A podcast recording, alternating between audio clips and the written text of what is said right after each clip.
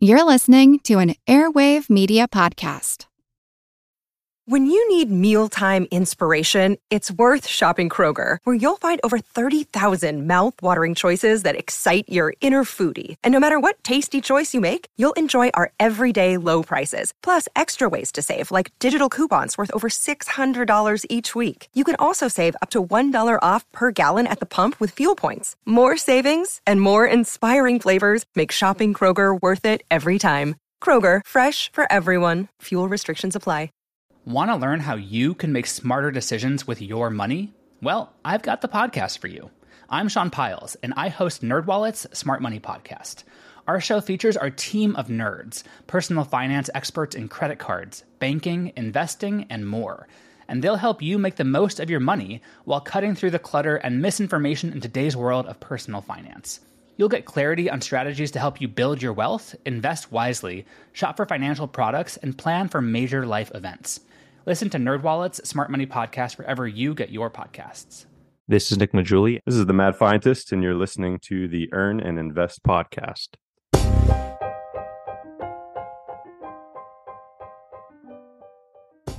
I once owned a Toyota Prius, a hybrid, back in the days when that was new and exciting.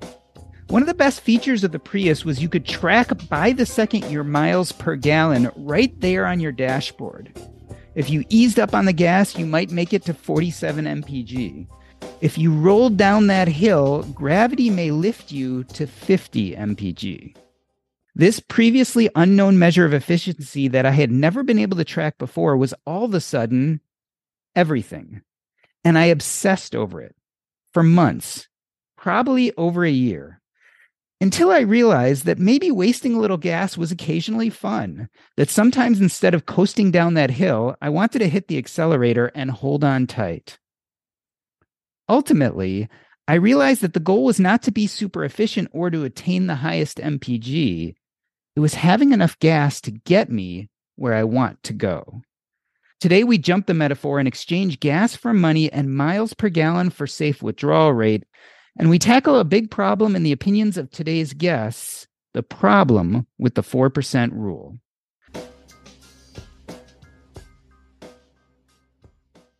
Brandon Ganch is a computer programmer turned financial expert, musician, blogger, and podcaster. His award-winning blog, Mad Fientist, along with his podcast, Financial Independence Podcast, has engaged millions of readers and listeners on their path to living a life of financial freedom.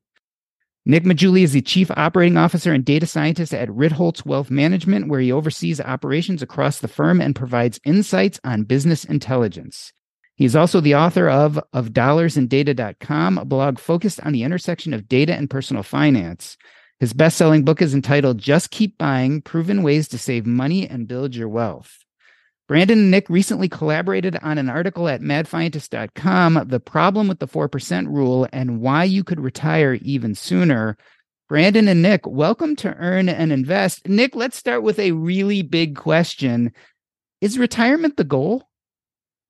How do you define retirement? I mean, that's the question, right? I, I, I'd throw a question back at you, right? So retirement can be a goal. I mean, it depends how you re- define retirement. I mean, for some people, that means, you know, sitting on a beach somewhere. For others, it means, you know, having enough money to just do what you want every day. And so then maybe that does require work and income and things of that sort. But every person is different. And I think a point I emphasize is like, figure out what you want, solve, like kind of solve backwards, right? Figure out what you want before you start moving in that direction. Because I think that's the hard part. And, you know, it's like the, it's a, age-old question. The Greeks used to say, know thyself. And that really is the thing. You need to figure out what you really want and then solve from there, solve backwards to get to, to get to that point. Nick, let me push the corollary question. Is retirement synonymous with the absence of work? Uh, it can be, but I don't think it's, no, I don't think that's always true. For some people, it can be. I mean, it depends also, how do you define work? If you're doing something you love, is that work, right? And we, it's more questions beget other questions. I'm not trying to be a, a stickler here, but I think it, it really matters how you think about it. I think retirement is, un, you don't have to have forced work where you have to do things that you don't want to do. I think that's, you know, maybe maybe forced isn't the right word, but if you're doing a bunch of stuff you don't want to do, then I think that's probably not a good definition of retirement. So Brandon, let's take what Nick said, this idea of working backwards and this idea of getting to a life where you're doing mostly things you want to do and not things you're forced to do. A lot of us look towards the safe withdrawal rate to help us get to that place.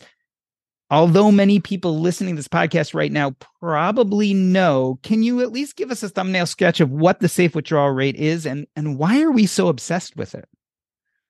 Yeah, it's it's the rate at which you can draw down from your portfolio with a high probability of never running out before you die. So that's obviously the goal of retirees, especially standard retirees, when you know you're seventy years old, you've done your career, you have this set lifestyle that you need to maintain, and maybe you know have health issues and things, and you can't work like you could when you're forty or twenty, and you need your portfolio to sustain yourself. So the four percent safe withdrawal rates is based on William Bengen's study into past market market returns and risk, and it says that you know uh, with a ninety-six percent certainty, you could withdraw four percent from your portfolio every year and adjust it upward for an inflation, and you will have a very high likelihood of never running out in a third during a thirty-year retirement. So it's the basic math of retirement, and it's also the basic math of early retirement, and that's why.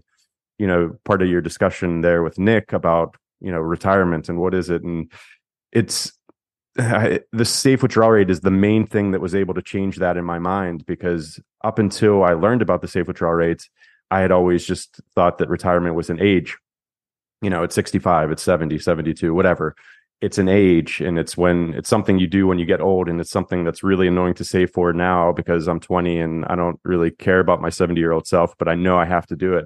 And I think that's the problem with retirement savings, is that it's for this future that seems so far away. But in actuality, retirement is just having your money do all the work for you.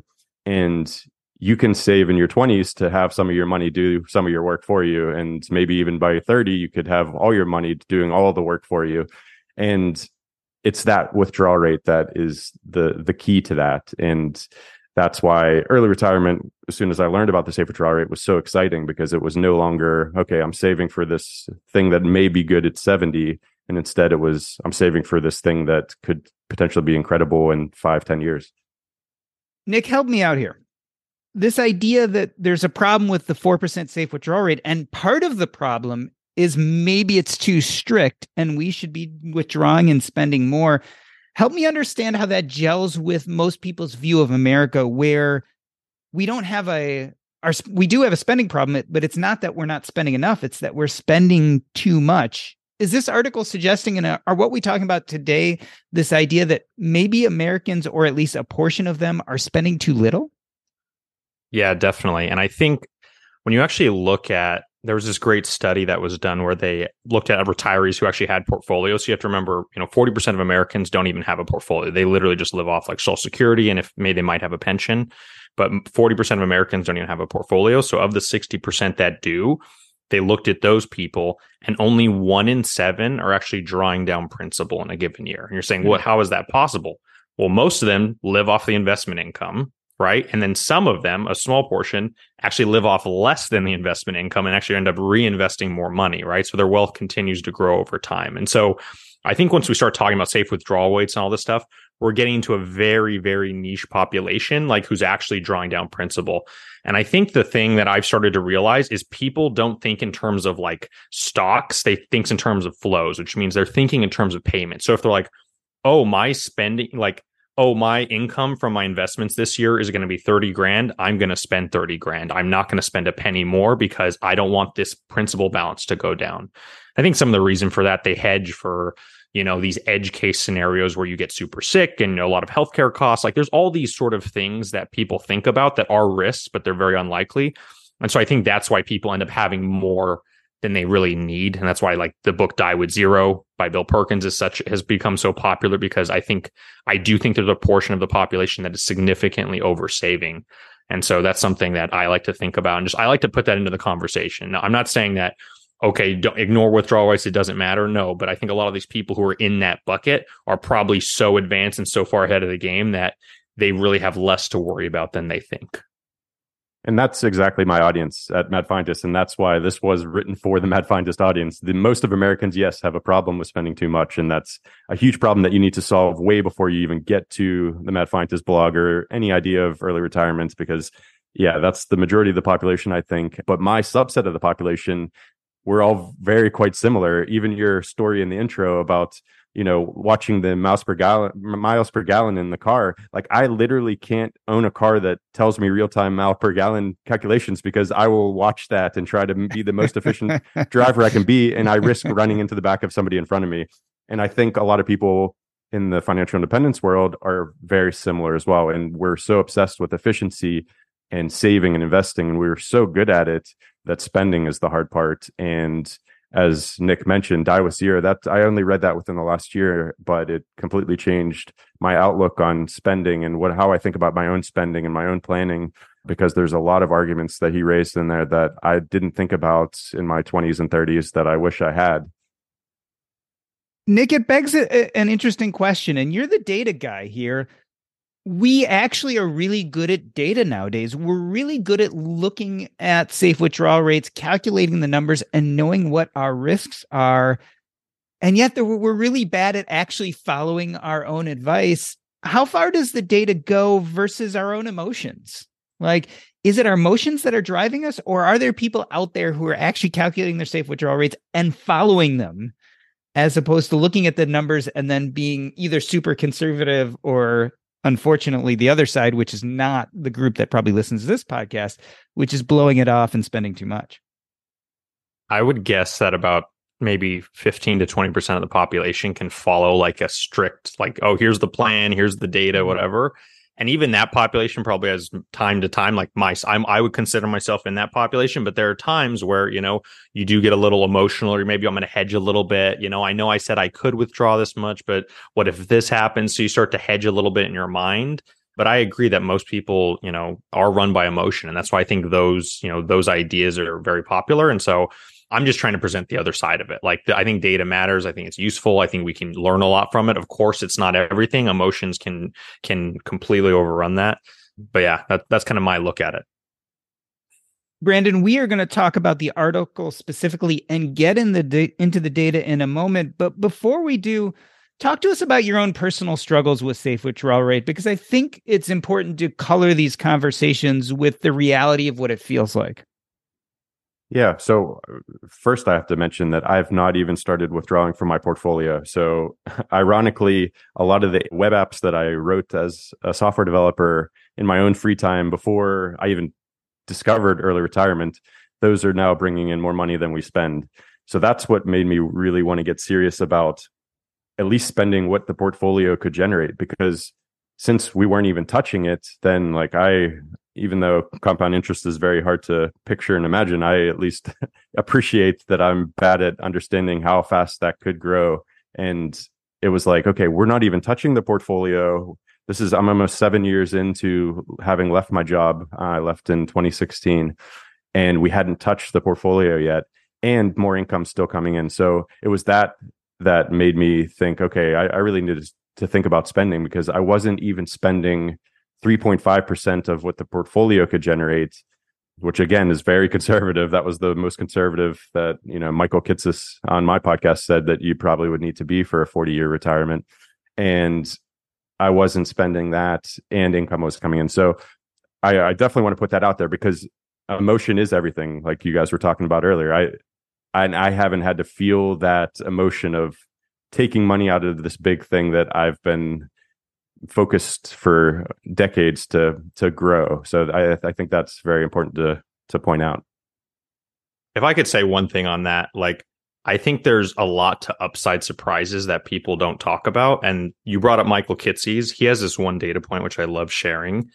And what he basically says is, he did it like a, a simulation where he said, you do, a, you know, thirty year retirement, you know, sixty forty portfolio using a four percent rule, all that stuff. You're more likely to have four x your balance after thirty years than you are to be under your starting balance, right? Which kind of gets at, you're like, I'm not even touching the portfolio balance. It's just going up, right? So I think it's something to know and keep in mind. Like, there, there for a lot of people, there's more upside surprises than than they can imagine. Yeah. In fact, I think Bill Bangin recently came out with the four point eight percent number now versus traditionally it was actually four point one, and people started saying four percent rule because it was catchier. But but there's obviously some leeway there. Brandon, let's start working on the numbers. While reading your article, the one thing that hit me, especially in the beginning, you say in the article that the safe withdrawal rate calculations are really based on traditional retirees and not early retirees. Why is that, Brandon? Yeah, so that's just something that's bothered me for, you know, the ten plus years I've been doing Mad Fientist, actually. Like I said before, the safe withdrawal rate changed everything for me. And, you know, Bill Bangin's study was really important, but it assumed, you know, a four percent of your initial portfolio value, and then you adjust upwards from there for inflation every year. And there's a lot of flexibility that re- early retirees have that I don't feel that, you know, you would feel comfortable enough relying on if you're sixty or sixty-five or seventy. So the fact that most of my spending, probably over half of my spending, is discretionary because I've locked down my fixed costs. Before we had a kid, you know, eating out and traveling were my two big things that I love to do. So most of our budget went to those two things. And the thought that if the market tanked next year, I wouldn't maybe just cut back on traveling a little bit or cook more at home is just crazy to me. And that's very different than someone who's, you know, maybe has five hundred dollars a month healthcare cost for a nurse to come in, or, you know, the mortgage is needing to be paid every month and things like, things like that. So I think there's just a lot of flexibility. And in worst case scenario, I go back to work and I say that I've had this six year sabbatical where I've been a, uh, you know, an entrepreneur, and it went well for six years. And now I'm going back into the workforce. Like if you're seventy-five, you're probably not going to want to go back into the workforce, but here I am forty-one. And after six years of not having a job, I, I think I could easily pick up a job. And if not even in my own career of software development, you know, I could go down to the, to the local coffee shop and you just, just work enough to, to not have to draw down on the portfolio on a really bad year. So it's that flexibility that I didn't think was accounted for in the four percent rule. So when I was chatting back and forth with Nick and he said, hey, if you want to, if you want, you want me to run some simulations for you or something, just let me know. And I was like, well, this thing's been bothering me for a long time. And it would be really interesting to see what that re- withdrawal rate could be if we factored in some of that flexibility. Nick, one of the things that hits me is this idea of the S W R being too conservative.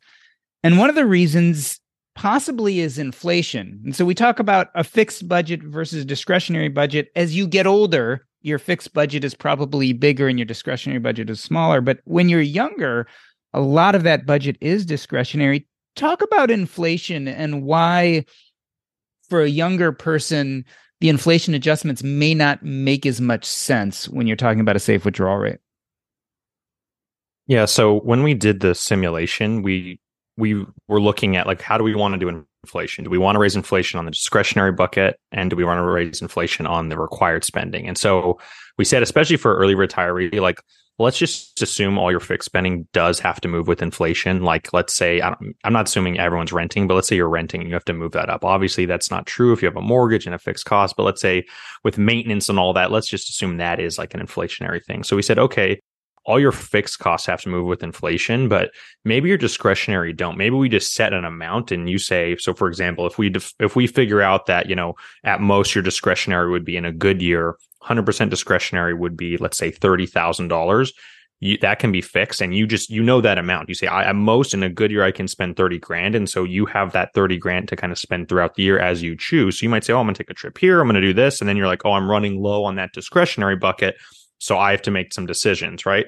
I think over a forty-year time horizon, absolutely no change in the discretionary is going to be tough. But I think like I could see it working for at least twenty to thirty years doing that. But after like forty years is a long time. Like, you imagine, okay, it's nineteen eighty, right? Like, imagine what you could buy in terms of like the travel costs and everything. Now compare that to now. I think whatever amount you set in nineteen eighty is not going to make it. But that's why, you know, we're looking at the numbers. I think everyone's going to read this article and they're going to still be like slightly more conservative than this. No one's gonna be like, oh, I can go five point five. I'm doing five point five. No one does. Everyone says, okay, I, I saw these numbers. Well, I'm going to go five point two five or five point oh, right? So people are going to still take this and jump back a little. And I think that's kind of built into the model. So that's the thing I would I would think about with inflation. Like, I agree, discretionary doesn't have to move with inflation as much. And because we're giving you an exact number when you start the simulation, you know your budget. You know for the on the discretionary part, your fixed costs can move, which is fine, but you know your discretionary costs. At most, in a good year, let's say it was thirty thousand. In a correction, we cut it to half, which would be fifteen thousand, right? And then in a bear market, you have no discretionary, like in a really bad market. That was the that was the simulation. So you just gotta do that with what you will, right? And so zero is easy. Like, you don't have anything, can't travel, can't go do all that stuff. But if you have that little extra room in a correction or in a, a normal market or, or a normal year, you got to just make it work with what you have. Brandon, in a few moments, we're going to talk about the actual proposed rules that you've built into your new model. But before we do, you know, Nick was talking about forty years. The original Bangen model was thirty years. We're talking, at least in our population, of people who might be stepping out of the workforce or at least not making as much income in their thirties or forties. Talk to me about why that doesn't invalidate some of these safe withdrawal rate calculations. Why can we look forty or maybe even fifty years out and still be at least have some confidence in these kind of numbers?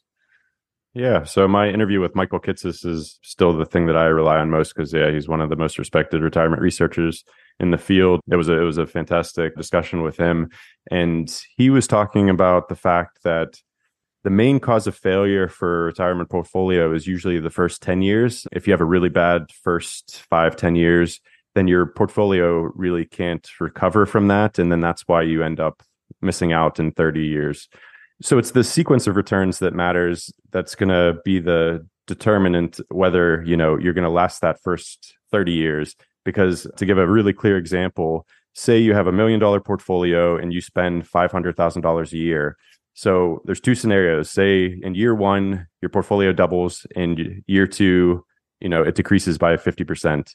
And then the flip side, year one, it decreases by fifty percent and the next year it doubles. So, you know, it's the total return is exactly the same. So if you looked at that and you'd be like, okay, yeah, the total return in both of those scenarios is the same. But the problem is when you're withdrawing from that portfolio, if you're withdrawing five hundred thousand dollars a year, so if that first scenario where it doubles and then you withdraw five hundred thousand dollars, that's fine because your one million went to two million, you withdrew five hundred thousand and you're left with one point five million. But in that second scenario, If if the sequence of returns is reversed and it drops fifty percent and you take out that five hundred thousand dollars, you're left with zero. So when the next year, when it doubles, you are unable to capture that gain. So that's why the sequence of returns matters.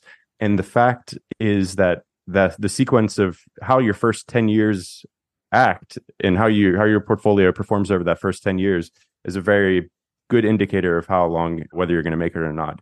And since it's those first ten years that are so important, if you make it to thirty, you are going to have a pretty high likelihood of making it to forty. And if you make it to forty, you're going to probably have a really good likelihood of making it to fifty. So that's why, yes, you're going to adjust downwards on the safe withdrawal rate because you it does have to last till forty years.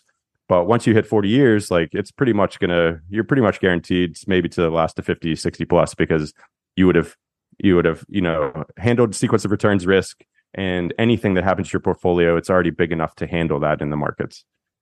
I think you make the point in the article that when you were talking to Michael Kitces, this idea that if you wanted to go from thirty to forty or even fifty years, you might want to decrease your safe withdrawal rate by like zero point six percent, right? So right. You're going from like a four point one to a three point five. But on the other hand, because we're not looking at this difference between discretionary and fixed spending, our true safe withdrawal rate, or Bangen's suggestion, is the safe withdrawal rate now is four point eight. So if you drop zero point six from that, you're really back to where we started with a roughly four percent safe withdrawal rate. Nick, and after the break, we're going to jump specifically into the rules for your proposed model. But before we do, I just want to kind of big picture it.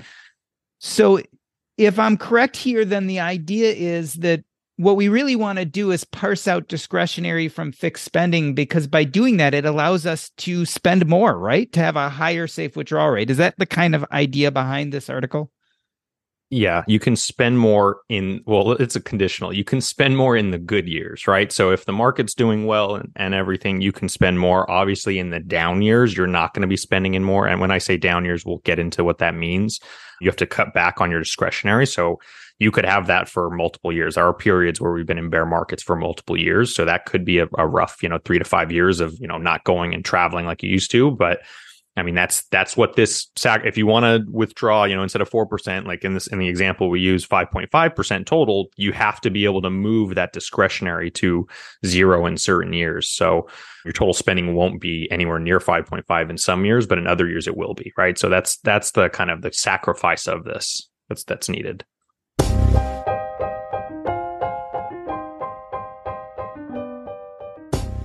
We are talking to Brandon Ganch. He is a computer programmer turned financial expert, and Nick Maggiulli, who's the chief operating officer and data scientist at Ritholtz Wealth Management. And we are talking safe withdrawal rates. Are we spending enough? We're going to take a short break. I'm Doc G, and this is the Earn and Invest Podcast.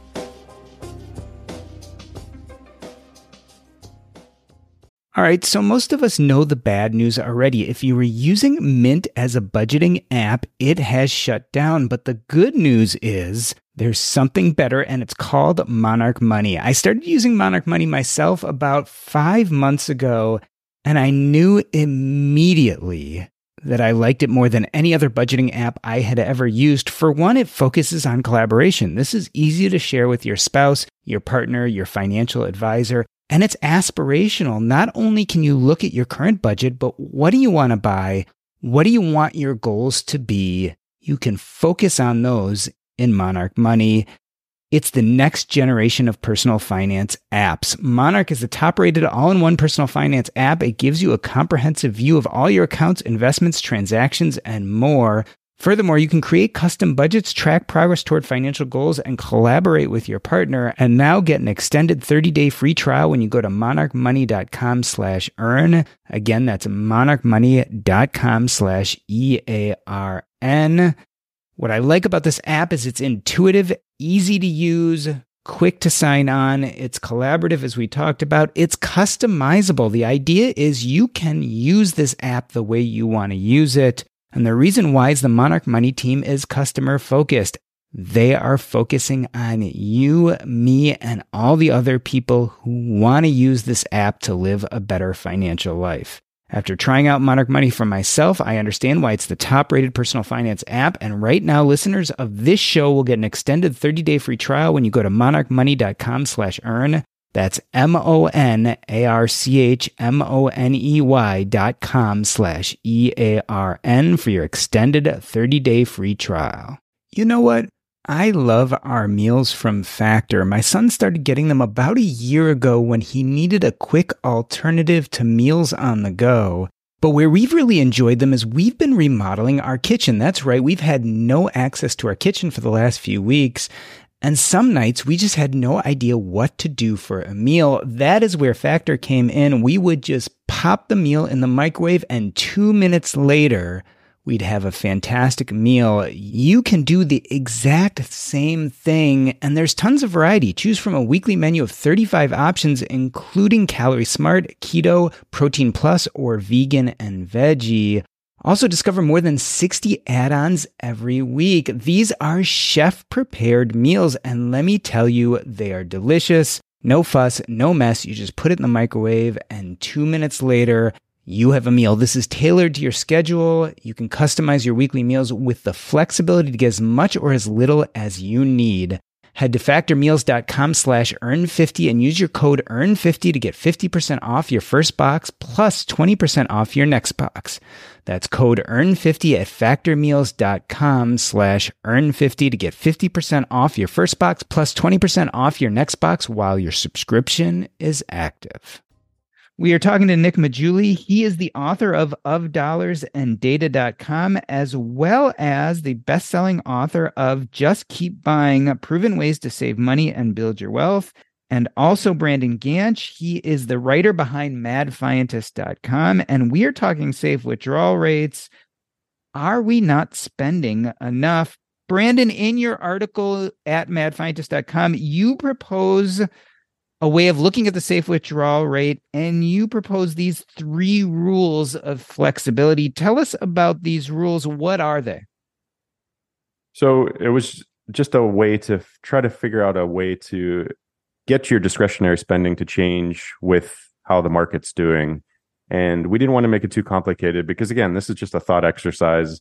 You know, people aren't going to follow this to the letter. This was just an idea that, okay, discretionary spending is important. And if it's a large portion of your portfolio and you can be flexible with that discretionary spending, then you could potentially, you know, use this higher withdrawal rate, which then would let you retire earlier. The three simple rules that we decided after a bunch of back and forth was that, okay, so you figure out your discretionary budget. And if the market is within ten percent of, you know, the highs of the, the market, then you can take out that entire discretionary budget. If the market is in a correction, so ten to twenty percent down, you would take half of your discretionary budget. And if the market's in a bear market, so twenty percent down plus, you would have no discretionary budget for that year. And the thought of that is that we we went back and forth because it was like, well, what, maybe my portfolio is not down twenty percent, but yeah, the market is, but maybe mine's maybe down only ten. And we sort of talked about whether it made sense to do it on a personal level or on a market level. And we we decided the market level was a lot cleaner, a lot easier, and it was probably, it probably made more sense because if if the overall market's down thirty percent, then the economy itself is probably on a shaky foot, on shaky footing. And if you're going to tighten your belt, it's probably wise to tighten it when, you know, you're, the general population's employment options are maybe more limited, and or inflation's soaring and costs are going up, and whatever caused the market to go down thirty percent, maybe it makes more sense for you to to tighten your belt in that sense, in those situations. So, so that's what we decided on for the simulations, was to, you know, have those three simple rules, but, you know, the market generally is up. That's why if you look at a long-term chart of the market, you'll see that it's very much up and to the right. And yes, there's in, there's fluctuations in, in that, but overwhelmingly it's, it's positive. So in most years, you're going to just, you're going to take out your entire discretionary budget, which again is going to be higher than it would be with the four percent rule, or you would have retired earlier and, and withdrawn the same amount. It seemed like a very simple way to account for that flexibility. Yeah. So just to, let me put some numbers to this. I think it might make it a little bit easier using what Brandon just said. So I'm going to make, I'm going to use round numbers here. These are not realistic or anything. I'm just going to use round numbers to make this super easy. So let's say, you know, you, you're going to spend one hundred thousand dollars a year, right? And that includes discretionary plus fixed, right? And let's also assume that fifty percent of that spending is discretionary. So fifty percent is fixed, fifty percent is discretionary, right? So in a good year, A K A the market is down less than ten percent, right? So it's down maybe five percent off its highs, whatever. You'd spend the full one hundred thousand, right? In the first year, right? After year one, you adjust the, the fixed spending for inflation. So maybe it's like, you know, if it's five percent inflation, then you're looking at, you know, fifty-two thousand five hundred, or another twenty-five hundred bucks, whatever. And then your other, the discretionary is still at fifty thousand. But let's say the market, let's say goes down. Let's say it goes down, you know, to down fifteen percent, right? That fifty thousand bucket is now cut in half to twenty-five thousand. If the market by chance were to go down by, you know, twenty-five percent, over twenty, that fifty thousand goes to zero, right? So let's say year one, you spend your one hundred thousand, but it, we go into a bear market, right? We're down twenty-five percent. Now in the next year, you only get to spend fifty-two thousand five hundred, which is just your fixed side plus the inflation adjustment, right? So that's just one simple way of walking through one year of this. And Brandon and I talked about this a lot, like, how do we want to do it? We can evaluate it monthly and all this. I'm like, no, that's too hard. Like, the, you only need one data point, and that's every December thirty-first, you look at what, how far the market is from its high, and that tells you what you do with your discretionary, and then you run that for the year, right? And that's it. So that fifty thousand dollars at, that's in a good year. In a, you know, okay year, you go to twenty-five, and in a bad, a roughly bad year, you go to zero on that discretionary. And remember, your fix keeps moving, so your fix is going to keep going up by inflation every year. And that, I think, is a simple way of doing it. And it's a way that people can use. I, you don't have to look at it monthly. It's just too much tracking. I said, you look once a year and then you make a decision and you budget off of that. And that's how it would work. And it's also important to point out that you are the one that decides your discretionary percentage, because if you realize that, okay, yes, I could cut out all the international travel, but I'm going to want to go see my parents every year, no matter what. And I'm going to want to go to the beach one year, once a year with my family. And I want to go and have coffee down in the my local town, you know, at least three times a week. And that's, you know, that is definitely discretionary in the in the real sense of it. But to you, it's necessary. So if, yeah, maybe if you if your true discretionary spending is fifty percent, but actually, you know, you, you wouldn't enjoy your retirement if you had to skip out on that, then you could set your discretionary budget to forty percent, and sixty percent is actually essential. And that does allow you to have some finer things in life. You don't have to just stay inside if there's a bear market. So I think that's important to point out too, because uh, yeah, it does sound pretty harsh having no discretionary spending in a bear market. But yeah, you get to decide what that, uh, that actually looks like. Yeah, but what that would do, that would lower your overall rate. Like if, let's say you had a fifty percent right. discretionary and you're like, oh, I'm going to pull out, you know, that one hundred thousand, I just came up with that number, but let's say that's, you know, five point five percent withdrawal rate with this system.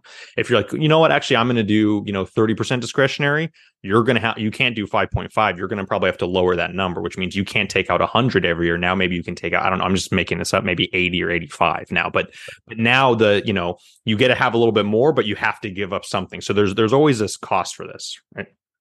And and that's and that's what I liked about this method, because as someone who left my job and started to like think more about how I'm spending it, I, I liked the idea of the variableness of this, because it'd be if it'd be easy to get into a routine where you're just spending this money and not really thinking about it, and you're not really enjoying it. And also on the flip side, if you're like me and who's super frugal and finds it hard to finds it hard to spend, it's easy to just keep saving. So the idea of having this fixed bundle of discretionary money, and yeah, it, it varies each year depending on what the market does, but knowing that that's my discretionary fund money, I feel like that would get someone like me to spend it more than just lumping it all together and then being like, well, actually, I don't need that coffee, so I'll just save it and just keep saving for the rest of my life because that's what's easy and that's what I'm used to doing. Nick, it seems like most of us kind of a priori accepted this idea of the four percent rule. Now, what you guys are saying is depending on how much of your budget is fixed versus discretionary, that can actually have a profound effect on what you start with as your safe withdrawal rate. So tell us some of the numbers. How profound effect will this have by using some of these proposed rules as opposed to starting with four percent? What kind of numbers could we possibly start with? I mean, I think uh, what we talked about in the article is like if you used a four percent rule and let's say you followed our discretionary rules, you could go up to, you know, five point five. And and the example we give using a four percent rule across all forty year periods from, you know, remember, this is where one hundred percent is uh, required spending, no discretionary. four percent rule over all forty year periods from nineteen twenty-six to twenty twenty-two, there's a ninety-six point five five percent chance of success. Now, if you use our rules with the discretionary where it's fifty percent, you get a ninety-eight percent chance of success, right? So basically the same chance of success over all forty year periods. You can now withdraw more, but you have to have years where you cut back. So that's the trade-off. That's just one example. I, it's hard to talk about the numbers because what you should really do is we have a table in here, a heat map, which makes this really useful. And so, for example, in the table, it shows like if your discretionary expenses are zero, you have no discretionary, four percent rule basically works across the board, right? But as soon as you go to like, you know, where's the fifty percent line? It looks like it's at like, so once you go to like six point two five percent withdrawal rate, that's where, you know, between six point two five and six point five, that's where you have a fifty percent chance of making it through forty years, right? With with zero discretionaries, right? So all fixed spending, if you're like, I'm going to have a six point five percent withdrawal rate, there's a fifty percent chance you won't make it. You'll run out of money, right? However, with that six point, let's say two point five percent withdrawal rate, if you have seventy percent discretionary, like where that's a huge amount of discretionary, that means you your probability of survival is one hundred. So you can go up to six point two five percent withdrawal rate, but you have to have seventy percent discretionary, right? And so I love this heat map here. You can look on the article and you can see what trade-offs do I want to make. If I'm willing to go to, you know, forty, fifty, sixty percent discretionary, how much more can I get out of that, right? So at fifty percent discretionary, you can go to about five point two five, five point five withdrawal rate. At seventy percent discretionary, you can go up to six point two five percent. So I, I really recommend looking at this heat map because it really allows you to quantify those trade-offs pretty quickly. You know, we've been talking about it allowing you to spend more, but in the financial independence world, everyone's focused on when can I retire? And that's where the higher withdrawal rate really lowers the time to F I. So for example, if you have forty thousand dollars of spending that, that you need to, every year to, to live, uh, and part of that's discretionary, but let's just say you spend forty thousand dollars a year, you know, you have to have a one million dollars portfolio to, to be able to retire and quit your job because that's four percent of one million. But if you want the same probability of success, like Nick said, you can go up to five point five percent with this discretionary budget if you have fifty percent discretionary spending. So that would require a seven hundred twenty-seven thousand dollars portfolio. So instead of saving for a million dollar portfolio, you only have to work until you spend until you save up a seven hundred twenty-seven thousand dollars portfolio. But again, during the down years, you're you're potentially only spending twenty thousand dollars a year or twenty thousand dollars inflation adjusted. So again, not, there's no free lunch. There's you can't have everything. Yeah, so you need to you need to just figure out what trade-offs are worth it for you, and if you want to retire, you know, potentially a quarter of the time earlier than you would have otherwise, then you're going to have to make some sacrifices in in bear markets. Brandon, let's talk about some of those other additional benefits. So the key benefit we were talking about is you can spend more. Another benefit you just mentioned is this idea that you might be able to retire earlier or hit kind of that FIRE number earlier. You've often talked about some of the disorientation that came to you because of early retirement, and you feel like this model actually may decrease that. Explain why. Yeah. So for someone who's been obsessed with money since I was a kid, honestly, like my parents tell me stories about throwing quarters in the deep end of the pool, and I would just spend all day like searching for more money and then call my grandparents when I got home and say, like, did you find any more money? Like just obsessed with it. I don't know where it comes from. But anyway, for someone who's thought about money and has been driven by money my entire life, so from studying hard in high school to then, you know, studying computer science in college and working hard to get a good G P A and then getting a good job. Everything's money has driven everything. Starting side businesses, writing writing these programs that are, are now earning money. Like everything has been about the money. And then to lose that as a source of motivation, just like that, is very disorienting. And I was not expecting it. That's the biggest surprise, I think, of of leaving my job was having enough and being comfortable with my level of spending and like really enjoying it and having money just be meaningless pretty much. Because it was like, I think it was Mister Money Mustache way back in the day who just like talked about it sort of like water. Like you don't like you love tap water and you drink it and you need it and it's great, but you don't really think about it ever because you have enough and it's always there and you have it's it, this the supplies, you know, as much as you'll ever need. And I didn't really get it at the time, but now I get it. And it's very disorienting to have your sole source of more you're not sole source of motivation, but you're one of your biggest sources of motivation to to that to just disappear overnight. And the benefit of this strategy is that you are still motivated by money in, in a sense, because if it's a bear market and you have the opportunity to go and do something fun that earns money, maybe you won't be as lazy as I am these days and and you would actually just like go do it.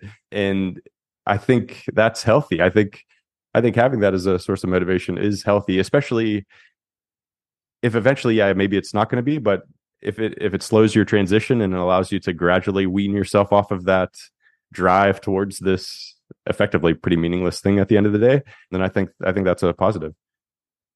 Nick, I'm not nearly as smart as either of you, and therefore I did not come up with these modifications that allow me to spend more money. But I did come up with another modification, which is just to occasionally earn some money on the side. Does that effectively do some of the same thing? I mean, yeah, you can either spend less or earn more. So like there's a lot of ways to do this. And, you know, it's so funny because we talk about all these rules and these things. And like the, the fact is, like in a really dark period, people are going to cut back in a big way, probably even on the required spending, probably on like you know, imagine the Great Depression. You think people, you know, obviously we didn't have, you know, personal finance content like we do today. A lot of the stuff wasn't really there, but like, do you think people were like, oh, you know, I'm just going to go? No, people tried to find work wherever they could. They cut back, they, you know, food lines, all these things that happened in the United States, at least, that were just so profound and different. And I think humans are very adaptable and they will find ways to make it through. Right. And and we, we're talking about all this. Remember, this is all within the niche, niche population of those trying to retire early. We don't even talk about the forty percent of Americans that literally live off the fifteen hundred dollars a month in Social Security. That's roughly the average benefit per person. So that's what the average, you know, retiree is getting is fifteen hundred dollars a month, about eighteen grand a year, and they're living off that somehow, right? And so, you know, it's it's not great, but that's, you know, obviously there's Medicare, Medicaid, there's other things supporting them just besides that money, but like you can get into like, we're really getting into the weeds here for a very specific subset of the population. When you zoom out, it kind of gives you a little bit more, um, you know, context of what's really going on. Speaking of Social Security, how many how many early retirees do you know that actually factor that into their calculations in a big way? I don't know too many. And again, that's another source of potential upside that you're maybe not factoring into your calculations. Yeah. And one of the things people, everyone, like all my friends, like, oh, I'm going to assume I'm going to get zero. I'm like, okay, you actually look at the data, you know, the, the fund's going to run out, but people are still paying in. And so even they've done some actuarial analysis and they think they'll be able to pay at least seventy percent of benefits, even with them running out of money. And so like maybe set, let's, let's even be a little, let's say it's seventy is too high and let's just say fifty, fifty percent. So let's assume you're going to get, if it's fifteen hundred dollars a month, let's assume you're going to get that half of that seven hundred fifty dollars a month, obviously adjusted for inflation, right? Because inflation is going to move that, but you're going to get an extra eight hundred bucks a month adjusted for inflation in retirement. So that's a simple way of looking at it. Like today, I didn't even plan to have an extra eight hundred bucks, but what is eight hundred? That's a, you know, that's a bunch of meals. That's a, a bunch of stuff can you can buy with eight hundred dollars a month. Brandon, are there any downsides to the safe withdrawal modifications you guys are talking about? Sure. Yeah, no, it obviously makes it a bit more complicated. You don't just set it and forget it. You got to actually be clued up to what's happening in the market, which could be detrimental to your investment performance because, you know, they say dead people and people who forget they have the account are the ones that uh, perform the best because they're not in and out of stocks and selling when things get scary. So that that's a downside. And again, the future, the past is not going to guarantee what the future is going to look like, but all we have is the past to rely on. So we can just base it off that. But I would just say, have confidence in yourself to that know that you could handle things that happen and you'll adjust. You're not just a robot that has to stick to any rules, the four percent rule or these modified adjusted rules. You are an intelligent person. And if you've retired early, you obviously are resourceful and you've worked hard and you think about these things. So you're not going to just wake up one day and be like broke and be like, how'd that happen? So yeah, there's definitely downsides, but there's downside, there's down, downsides to every withdrawal method and strategy. And you just have to have just confidence that you're going to be able to deal with anything that that pops up in the future. Well, Nick and Brandon, I wanted to thank you for being on this show today. What I love about this conversation is it really helps us put rules of thumb into perspective. In this case, the safe withdrawal rate. I know lots of people actually hate rules of thumb, especially people who spend their life advising other people on how to deal with their finances. But I think rules of thumb are really helpful and they can be great anchors. But what I think you both show with this article is we can then take that anchor and modify it in ways such to actually be more efficient and to allow our money to do for us what we want it to do for us. I want to end the show the way I end every show by asking you what's up next and where people can get in touch with you. Nick, let's start with you. Tell me about your book, Just Keep Buying, and where people can get it. Yeah, so Just Keep Buying, Proven Ways to Save Money and Build Your Wealth uh, is on Amazon. It came out in April of twenty twenty-two. So the market was down, I think, like fifteen, twenty percent at the time. And markets, I think it's still down like ten percent now, but you know, we're still buying. We're still acquiring assets. So uh, yeah, you can find it on Amazon. And what's the best way to get in touch with you if people have questions? Yeah, the best way to get in touch with me is Twitter. My My at is at dollars and data. And you can find me on Twitter. I try to answer every single D M. If not, you can email me at nick at of dollars and data dot com. That's nick at of dollars and data dot com. I try to respond to every single D M and message. Thank you. And Brandon, there is a little Mad Fientist now in the mix. Yeah, that's true. Yeah.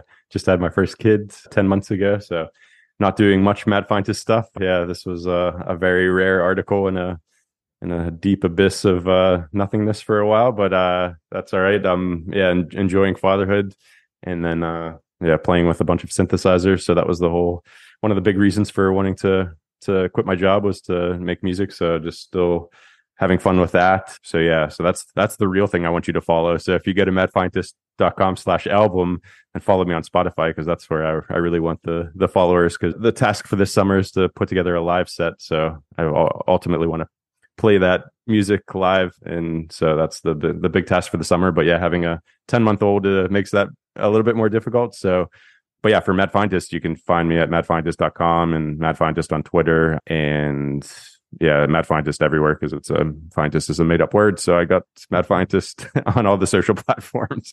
So you can find me there. Well, Brandon and Nick, thank you very much for not only putting out this article, but for joining me today on Earn and Invest. Thanks for having me. Yeah, thanks for having us. Really appreciate this, Jordan. That's a wrap.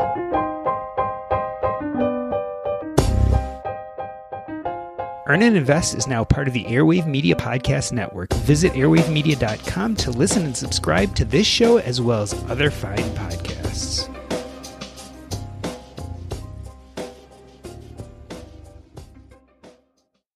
You're not spending enough. I know, it sounds counterintuitive, but if you are listening to this podcast right now, chances are you are not spending enough. The reason why is people who listen to podcasts these like these, people who listen to personal finance, people who have a portfolio of assets, stocks, bonds, alternatives, gold, whatever it is, people who plan enough to be in this place tend not to draw down enough from their portfolios. In fact, many people don't draw down at all from their portfolios. And I'm a perfect example. I mean, based on the numbers, I should be able to never work again. My wife should be able to never work again. And yet she still works. Now, granted, I don't think it's for money. I think she works because she likes it. And I still make money, hopefully doing things I really like to do. And I happen to make money on the side. But this allows us not to draw down on our portfolio. We have a safe withdrawal rate of zero percent. Technically, there is no way we should be able to fail. But let's say we were withdrawing four percent.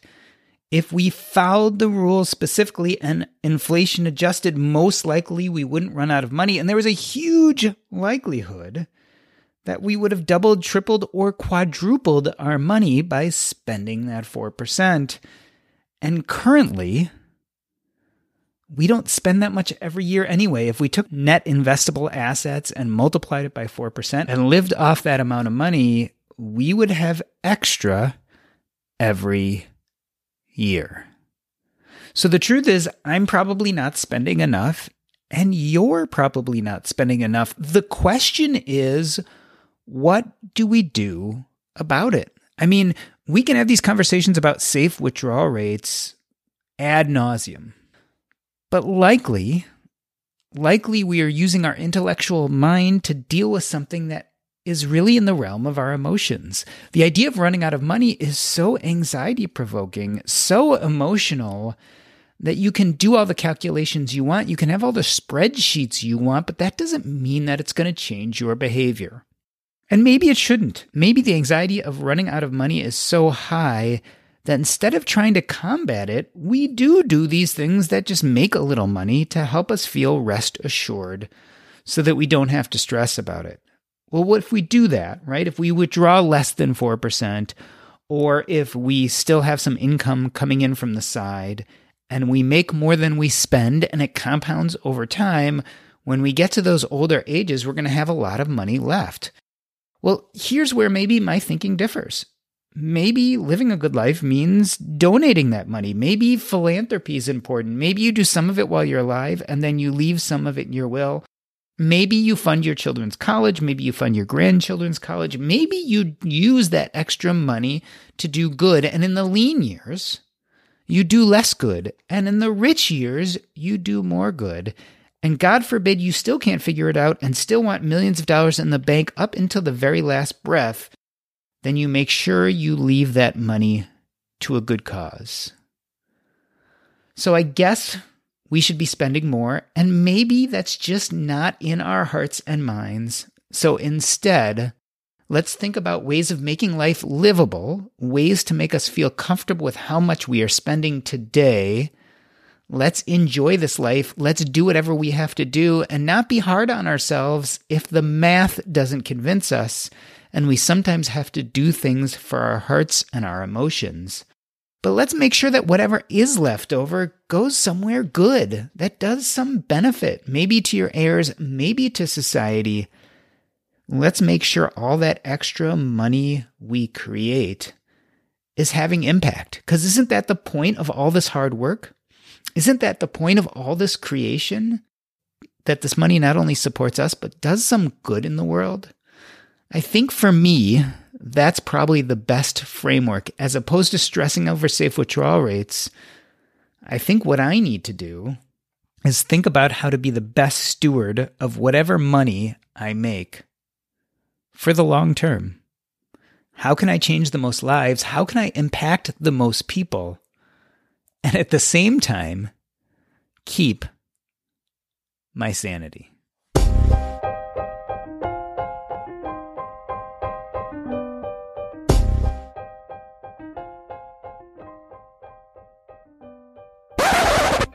Awesome. I leave things running just to catch like any bit of our after show. First and foremost, I always ask you guys, is there anything we about the article or in general about this topic you think that we didn't talk about or that we missed or should should mention?